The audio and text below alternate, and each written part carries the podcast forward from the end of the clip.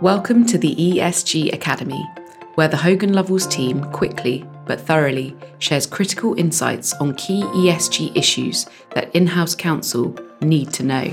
Today's episode is about corporate disclosure, reporting, and regulatory frameworks. Nicola Evans, a partner from our London office, has over 20 years' experience advising clients on game changing and often innovative corporate finance transactions. And we'll be talking to Brian O'Fahey of our DC office. Brian's diverse practice ranges from leading large and small acquisitions and divestitures, drafting SEC periodic reports and proxy statements, counselling clients on corporate governance matters, structuring finance arrangements, and negotiating executive agreements. With the tsunami of new global regulation on corporate disclosure, reporting, and regulatory frameworks, here's Nicola and Brian telling you everything you need to know. Hi, Nicola. It's great to be with you today to talk about ESG disclosure. 2021, we've had so many clients asking about ESG, and it really feels like ESG disclosure has been in the ascendancy of people's minds. It seems like the biggest issue that people want to talk about these days are issues around ESG climate change disclosure. What's happening in the UK around those issues today? Thanks, Brian, and likewise, really good to be here. And I completely agree. Environmental disclosure is really on the top of clients' talking points at the moment. If we look at, um, for example, the recommendations that have been made by the Task Force on Climate Related Financial Disclosures, or, or TCFD, these recommendations really have become the leading climate reporting framework across many, many jurisdictions, including in particular here in the UK. Um, these, these recommendations aim to provide a standardised approach to climate change reporting so that risks and opportunities can be categorised by companies consistently with one another across multiple sectors and across multiple jurisdictions. So the TCFD recommendations are about giving better climate related information to all stakeholders to enable stakeholders to make properly informed comparisons about the companies concerned. Uh, it might help people to understand a little bit about the TCFD recommendations. They actually comprise overarching recommendations and specific recommended disclosures in broadly four areas. That's in the area of governance, and that's really about how companies are governing climate related risks and the opportunities associated with the climate. The second area is strategy. So that's the actual and potential impacts that climate change can make on the business, its strategy, and also on financial planning. The third category is around risk, risk management. So that's about identifying the processes an organisation uses to identify, assess, and actually manage those climate related risks. And the final area is metrics and targets, and that's really about assessment and management of those climate related risks and opportunities. And as I mentioned, here in the UK, reporting in line with the TCFD recommendations was actually made mandatory for companies with a premium listing on the London Stock Exchange and applies to those companies for financial years beginning on or after the 1st of January 2021. So, this means that we're actually going to begin to see the first reporting by companies against TCFD from probably March 2022 onwards. And here in the UK, it's our listing rules which require premium listed companies to state in their annual financial reports whether they have included climate related financial disclosures in line with TCFD. And if they haven't done so, they need to explain in their reports why they have failed to give that required disclosure. And you know, we've spent quite a lot of time, Brian, recently talking to clients about how they're preparing to be able to be in a position to make the required disclosures. And many have said that, that the biggest challenges in implementing the TCFD recommendations is actually navigating the vast array of overlapping guidance and frameworks, which aren't always consistent. Not only do you have um, uh, the TCFD recommendations, which are themselves accompanied by guidance. But you also have other organisations here in the UK, such as the Financial Reporting Council, the Climate Disclosure Standards Board, which have separately published their own guidelines and frameworks on climate related reporting. And companies really are struggling to fit all those frameworks together and produce the right disclosure. Other challenges I've heard faced by clients as they get ready to report on TCFD include difficulties incorporating the processes for identifying those climate risks into their existing risk management processes. Clients talk about incomplete data and actually really big difficulties in gathering the data they need in order to make full and proper disclosure. And really importantly, the, the final um, theme I hear a lot is actually this is taking up a lot of pretty senior management time in putting together the right processes to make the required disclosure. And, and finally, uh, just to finish this off, Brian, I've mentioned that all of these rules currently apply only to premium listed companies here in the UK.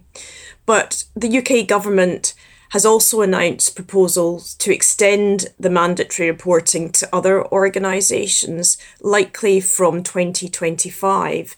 So, come this time, other large private companies um, and other financial institutions, such as insurers, asset managers, banks across the UK, will also have to report against TCFD. Okay, Brian, I've talked a little bit about what's going on here in the UK, but climate is also the focus of attention in the US. It would be great to hear from you as to what you anticipate seeing over the coming months and, and years. Thanks, Nicola. Well, it's really interesting hearing what's happening in the UK. I, hearing that, I feel a little bit like there's a bit of a parallel universe occurring because in the in the US here, many of the same issues that you talked about uh, and many of the same questions clients have and, and sort of the frameworks from a regulatory standpoint seem to be evolving in the same direction.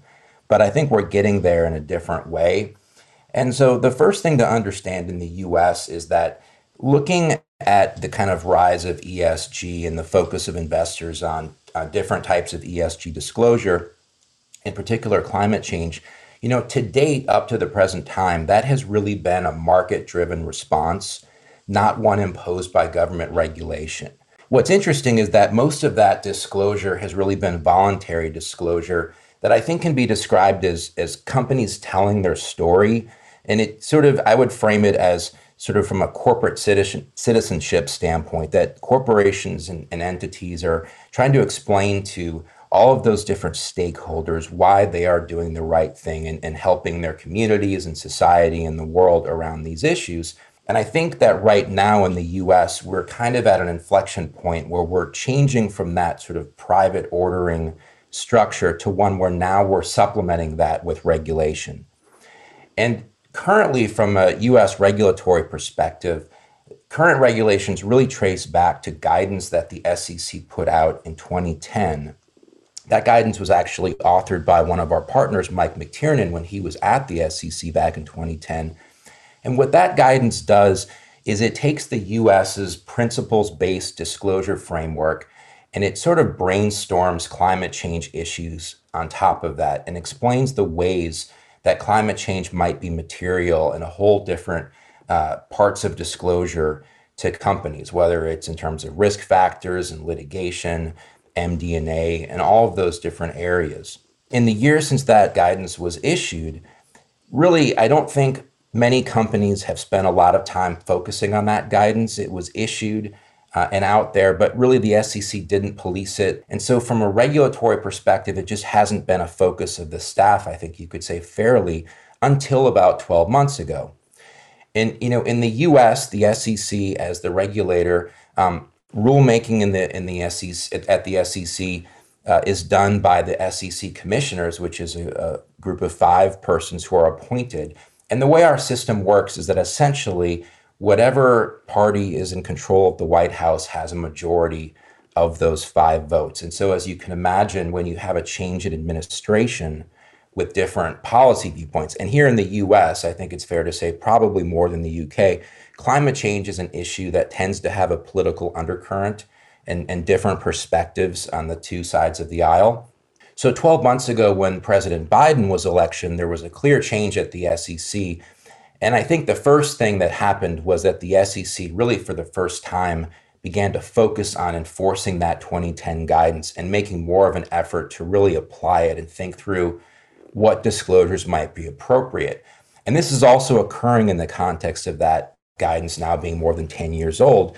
And obviously, a lot has changed in the last 10 years. So the staff has really started to focus on that. They've issued a sample comment letter a few months ago that really walks through that guidance and, and uh, applies it in a way that I think, again, most companies historically probably haven't been thinking about. And so we're getting a lot of questions from companies looking ahead to next annual report season about how to better make sure that they are applying that guidance and supplementing their current disclosures with more robust disclosures that meet that framework. And so that's the first thing the SEC is doing, which you could describe as really making more of an effort to kind of enforce the current regulations as drafted. I mentioned, though, that of course we had a change in administration, and it can take several years after a change in administration for new regulations to take effect.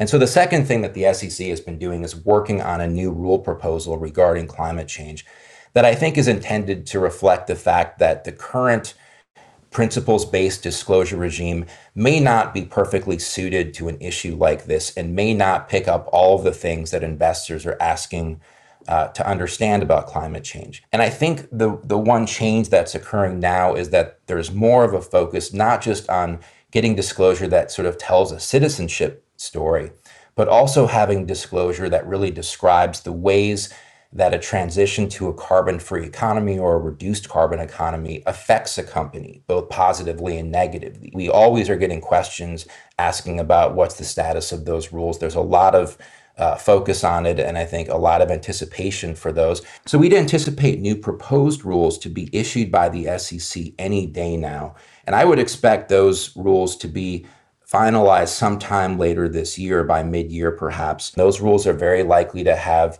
some significant phase in period. When you look at the speeches by the commissioners who are more progressive leaning and who are supportive of these initiatives, uh, the TCFD, I think, is going to be very influential in terms of what the SEC does. I think similarly, the, the recently formed ISSB, the International Sustainability Standards Board, is also likely to be influential. And so I think at the end of the day, we may end up seeing a regime in the US that looks quite a bit like the UK regime, even if we get there in, in a different way.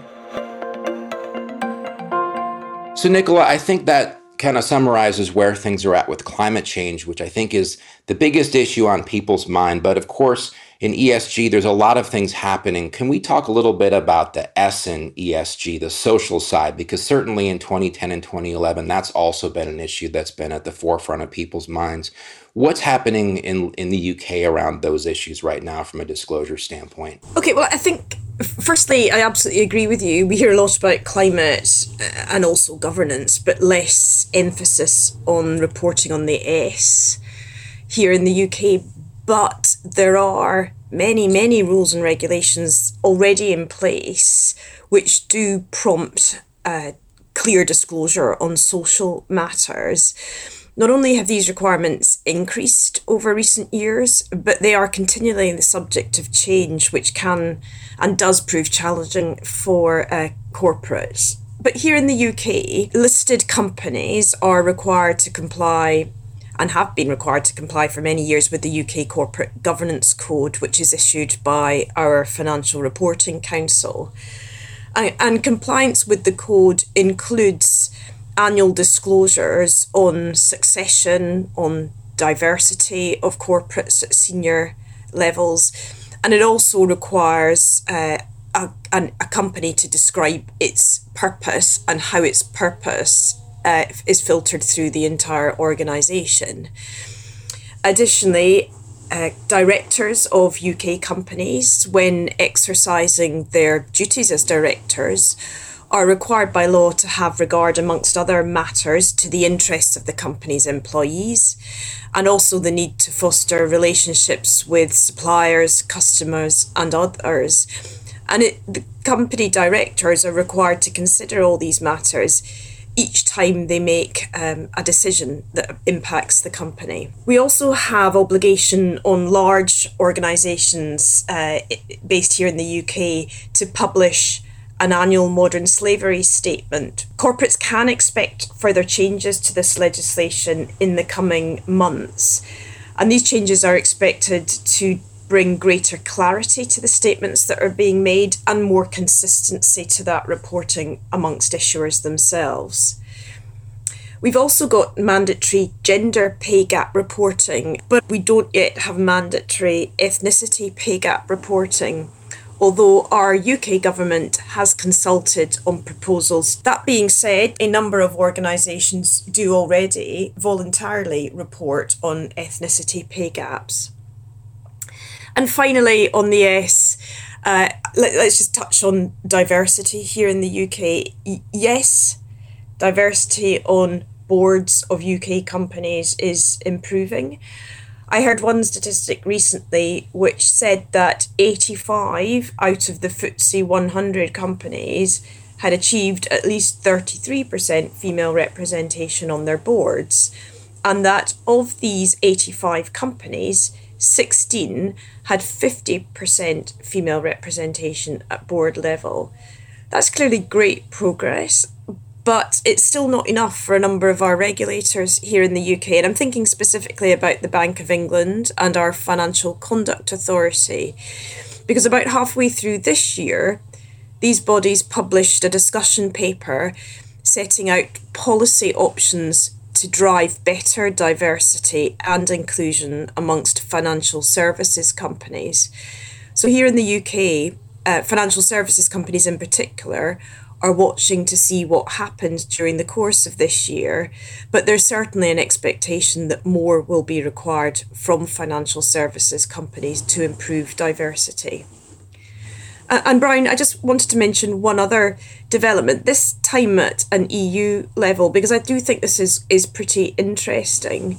So in Europe, um, we're soon going to be seeing legislation that's going to require supply chain due diligence and these obligations are going to require companies over a certain size to undertake mandatory due diligence on their supply chains in order to identify issues relating to a variety of ESG related matters. So, Brian, that's what's going on around the S here in the UK. But perhaps you can tell us a little bit more about human capital requirements in the US. Yes, well, it was really interesting hearing what's happening in the UK. And I mentioned in hearing you talk about climate change, how it feels like the UK and the US are in some ways heading towards very similar regimes. On human capital and the general social issues that you talked about, I think actually that's not the case quite as much. And you can see the differences in the sort of two legal cultures um, more on this issue. And on, on general social issues in the US, again, this is one where also to date, most of the, the, the real movement on these issues is part of a private ordering where you know companies are just voluntarily speaking to different stakeholders that are really interested in these issues as opposed to responding to regulation. Where in the UK it seems like there's more of an appetite to actually have regulations around these issues. In the US that's not as much the case although that is starting to change a little bit. One of the biggest issues on in this area, I think of the last 12 months in the US has been around board diversity.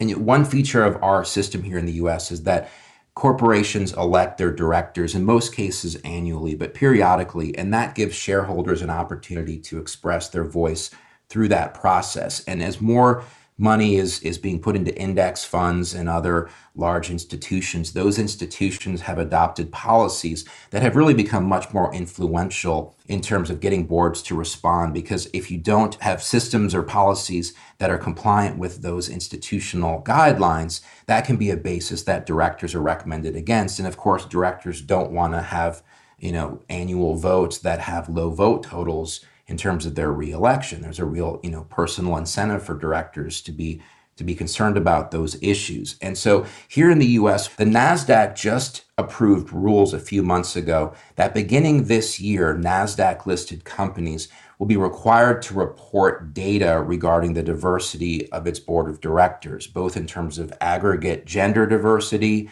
and racial and ethnic diversity, as well as the number of directors that self identify as LGBTQ. All of this information is phrased in terms of self identification, but it's a real change because historically we have not had that information reported. Now, what's caught a lot of people's attention is that those rules also have, after a multi year phase in, a requirement ultimately that most NASDAQ companies will have a minimum objective of having at least one self identified woman on the board and one person who self identifies as either uh, basically under our EEOC framework, essentially a non white director, as, as the US law would think about it, or a member of the LGBTQ plus community. So that's a real change because historically there has not been any kind of minimum requirement or objective in those areas. And that's something that has gotten people's attention. I mentioned that that part of the rule is going to take effect over many years.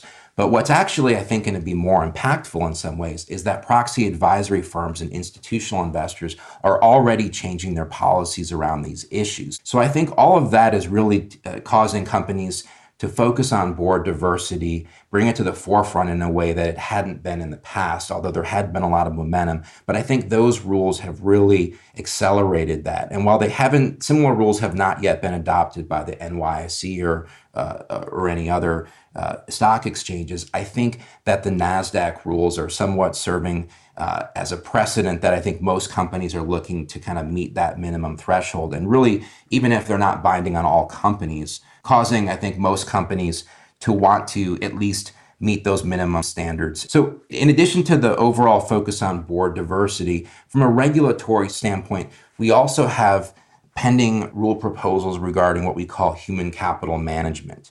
And at the end of last year, new rules took effect that for the first time required companies to kind of apply our principles based disclosure regime in the context of what we call human capital management. The SEC appears poised to revisit those uh, issues and likely propose new rules again. And like climate change, I think the theme around those rules is that we're likely to see more prescriptive disclosure requirements regarding, for example, workforce diversity and some of the you know, some of the same things that Nicola you mentioned. Uh, and I, it'll be interesting to see what those rules exactly have. But I think companies should expect that there will be more reporting regarding diversity topics and uh, workforce uh, data issues in their public filings. And when you combine that with the, the additional metrics that are likely to be required from a climate change disclosure standpoint, I think that will introduce a lot of new metrics in public company disclosures here in the US that we haven't had previously. And I think one of the changes for companies will be that those types of metrics, both on climate change and on human capital management, are going to require companies to apply a level of rigor to really making sure that that data is consistent from period to period and comparable from company to company, and really moving from a voluntary disclosure regime to one that more mirrors the financial reporting regime we have regarding audited financial statements. And making so basically, I think the theme there is that you know, and there may be assurance requirements around many of these topics, but I think companies should expect that their finance department uh, is going to need to understand these types of metrics and be on top of reporting them, even if historically they may have been things that were more in the purview of the HR department or the business side of the house. So, Nicola, that kind of describes, I think, what's happening in the US around these issues. So, it's been really interesting hearing the UK perspective on this, and I think 2022 will be a very interesting year in both jurisdictions around a lot of these issues, and I think it's going to require a lot of attention uh, and it'll be interesting to see where it goes. That's great, Brian. It's been good talking to you today and sharing views on what's going on um, in your jurisdiction and comparing it to what's going on in ours. Maybe we should try and pick this conversation up later this year and see how things have progressed. Thanks so much to Nicola and Brian for today's discussion. Visit hoganlovells.com forward slash ESG for more podcasts, videos, and resources, or download more episodes from the Apple Podcast app or the Google Podcast app for Android users.